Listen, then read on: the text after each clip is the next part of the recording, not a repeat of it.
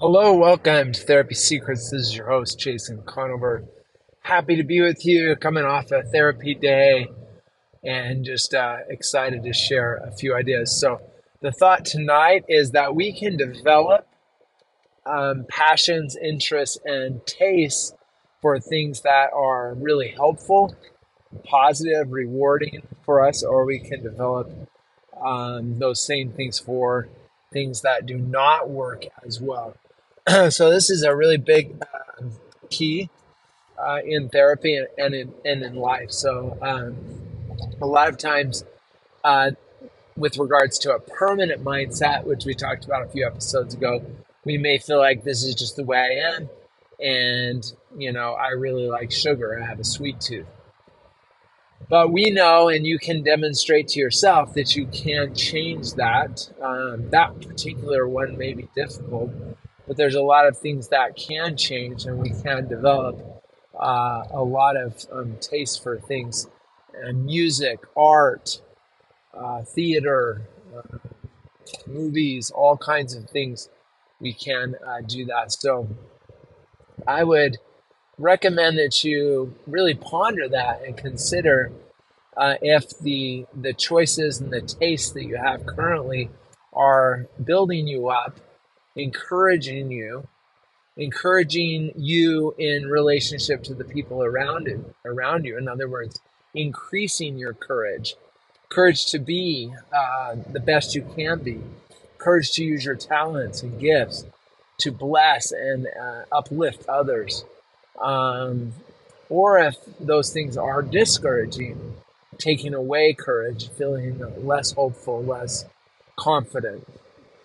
So, um, something really to think about. Maybe some of you have experienced this before where you've made a shift and you want to be really patient with, with yourself. You don't want to use shame uh, at all because that we know is not helpful for uh, making change. But just gradual um, exposure to the more positive with an open mind and a belief in growth mindset, in outward mindset that you can make a difference and it can be uh, very helpful. So the powerful thing when the taste changes, the preference changes, and then we want something different. So in my experience, I've been working on um, a healthy a diet um, program for many years, and truthfully, I can still enjoy things that are not good for me, but not very much. Um, so a lot of food that is, say, fast food. Uh, the last time I ate at a Wendy's, I did not find it very uh, desirable. Um, I ate it because I was hungry and we were on a road trip. But I ordered a baked potato, and that still wasn't um, very good. Uh, the French fries uh, weren't very good. Um, it didn't smell very good to me in the restaurant, and so things really can change and things that we used to really like can end up uh, being not so desirable. And so it's very, very hopeful. Um, and this can go for all kinds of things exercise, um, sleep, writing, reading, um, arithmetic, literally almost anything we can think of.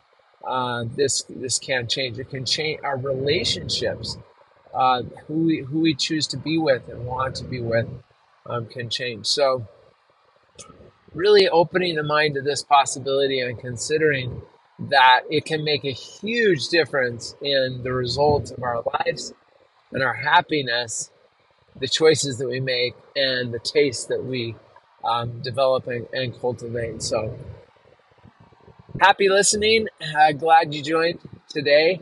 Um, thanks for listening. And thanks for being aboard on this uh, exciting journey.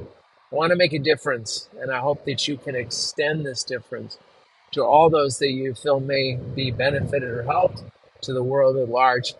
We hope to have increased happiness so that we can have an even happier and healthier planet Earth. And we'll talk to you soon.